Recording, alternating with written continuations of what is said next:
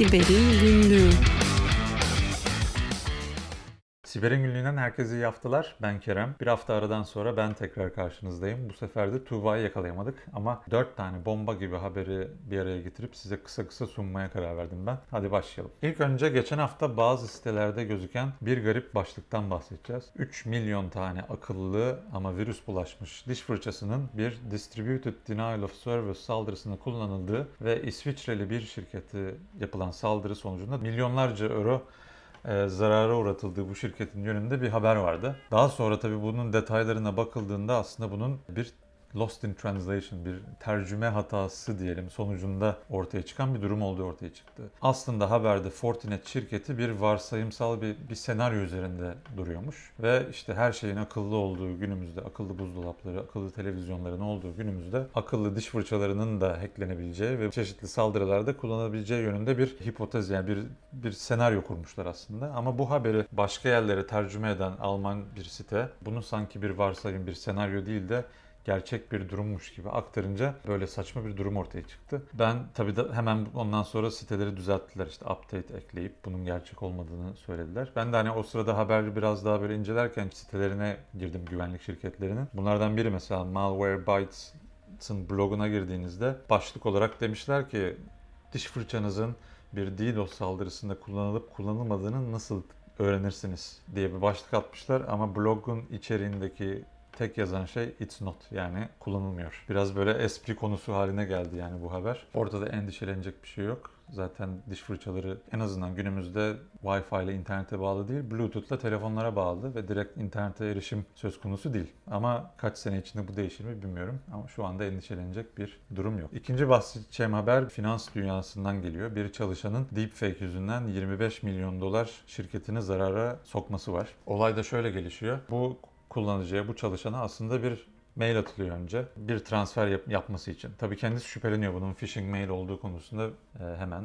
aklında bir takım soru işaretleri geliyor. Ama daha sonra kendisi bir toplantıya çağrılıyor ve bu toplantıda CFO ve CFO'nun yanında da bir başka bu kişinin tanıdığı başka insanların olduğu bir toplantıya çağrılıyor ve toplantıya katılıyor. Bu toplantıdaki herkes yani o katılan kullanıcı dışındaki herkes deepfake ile üretilmiş birer sanal karakter. O kadar gerçekçi, inandırıcı hem ses hem görüntü olarak yapmışlar ki bu toplantı sonunda bu arkadaş duruma uyanmayıp inanıp transferi onaylamış ve 25 milyon dolar gerçekten de e, yollanmış. Hani ilk başta inanması biraz zor bir senaryo gibi geliyor ama seviye buraya kadar geldi. Zaten iki bölüm önce bölümü hatırlarsanız ses klonlamayla açmıştık. Ben Tuğba'nın sesiyle konuşuyordum. Tuğba benim sesimle konuşuyordu ve beni de şaşırtacak derecede ses klonlama başarılı olmuştu bu örnekte.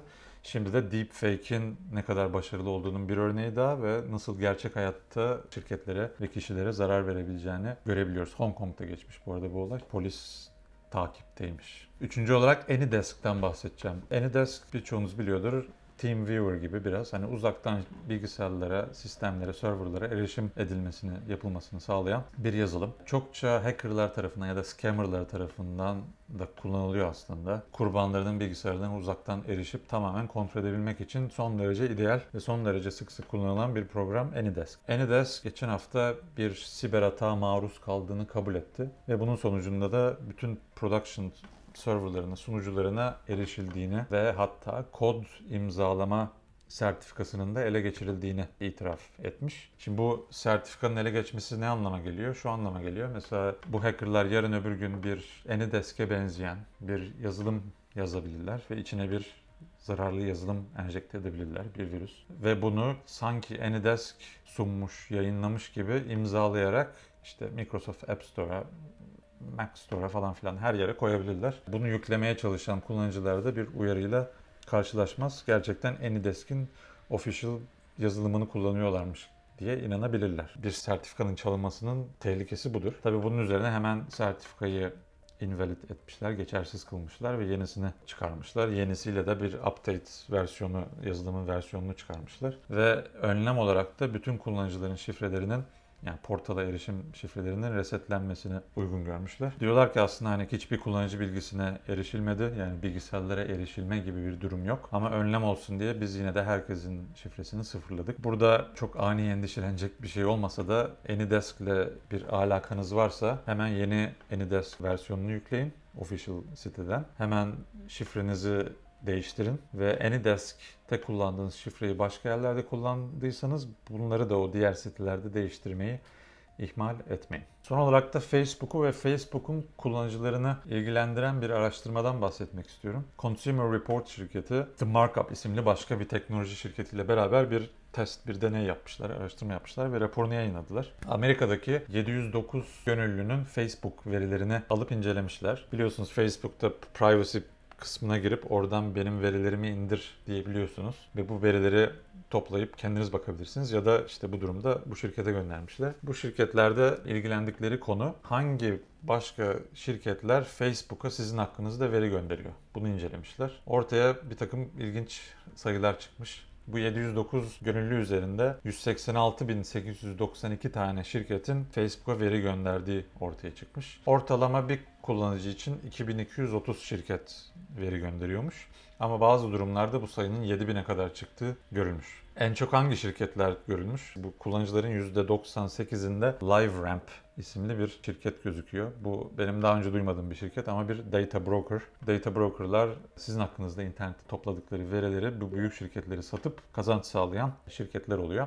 Tabi listenin çoğu aslında bunlardan oluşuyor ama daha tanıdık şirketler de var mesela Amazon, Home Depot Amerika'da, Experian gibi sitelerde sizin hakkınızda bir takım verileri Facebook'a yolluyorlar. Şimdi hangi verilerden bahsediyoruz burada? İki çeşit veriden bahsediyorlar bu bu yazıda. Çok detayına girmeyeceğim ama tahmin edebileceğiniz gibi aslında mesela events dedikleri bir kategori var. O sizin o diğer sitelerde yaptığınız aksiyonlar. İşte hangi ürüne baktınız, hangi sitede, sayfada ne kadar vakit geçirdiniz. Bir oyun sitesindeyseniz oyunda level atladığınızda onun bir eventi gidiyor ve vesaire ya da hani hatta ve hatta fiziksel dünyada da bir dükkana gitmeniz vesaire bunlar hep event olarak Facebook'a aktarılıyor. Facebook'ta bunun sonucunda size daha sizin profilinizi daha iyi çizip size özel reklamlar sunabiliyor. Oradan kazanç sağlayabiliyor vesaire vesaire. Bunu yapmanın da çeşitli yolları var. Daha çokça daha önce bahsedilen Meta'nın Pixel'i vardır. Meta Facebook yani. E, Pixel'i işte bu de diğer sitelerin işte örnek olarak Amazon'u alıyorum şimdi. Amazon'un kendi sayfasına koyacağı bir e, bir resmin, bir piksellik bir resim sizin otomatikman o siteyi ziyaret ettiğinizde sizin hakkınızda bir takım bir verileri Facebook'a, Meta'ya yollamış oluyor. Meta Pixel denilen bu piksel, bu resim bu yöntemlerden biri. Arka planda tabii çokça daha fazla veri paylaşımı olabilir bizim görmediğimiz sunucular arasında. Hani hiç frontend'e değinmeden backend'te sizin hakkınızda veri alışveriş yapılıyor olabilir. Bunları biz göremiyoruz bile ee, ve tam olarak bilemeyiz bile yani. Şimdi burada çok şaşırtıcı yeni bir şey var mı? Yok aslında benim bu konuyu gündeme getirmemin bir sebebi de geçen hafta arkadaşlarla yine bir e, otururken o bilindik muhabbetin tekrar çıkmasıydı. İşte iki gün önce ayakkabı hakkında konuşuyorduk. Bugün karşıma Instagram'da onun reklamı çıktı. Vesaire tarzı e, reklamların bize sunulması günlük hayatımızın bir parçası oldu artık. Ve bunun nasıl olduğunu hala işte mikrofonum mu açık, iPhone mu dinliyor tarzı açıklamalar getirmeye çalışıyoruz. Ama birçok durumda yani aslında her zaman diyebilirim belki de bir mikrofon, bir gizli dinleme söz konusu değil. Tamamen bu tracking yöntemleri sayesinde siz ve sizin çevrenizdeki insanların ne neler yaptıkları ve hangi siteleri ziyaret ettikleri ve nelerle ilgilendikleri hakkında profiller çiziliyor ve size bu şekilde reklamlar sunuluyor. Bu raporda biraz bunun buna biraz bir ışık e, sunmuş aslında. E, tabii 709 çok büyük bir sayı değil. Ayrıca bu sadece Amerika içinde 700 kişi. Dolayısıyla hani bütün dünyayı temsilen Avrupa'da neler oluyor, Türkiye'de neler oluyor kanunlar çerçevesinde bunu tam gösteren bir rapor değil. Ama en azından bir örneklendiriyor diyebiliriz. Bunu da böyle paylaşmak istedim. Birbirinden biraz alakasız da olsa 4 tane bana ilginç gelen haberi paylaşmak istedim sizinle bu hafta. Umarım sizin de hoşunuza gitmiştir. Haftaya tekrar görüşmek üzere. Hepinize mutlu, sağlıklı haftalar diliyorum. Hoşçakalın.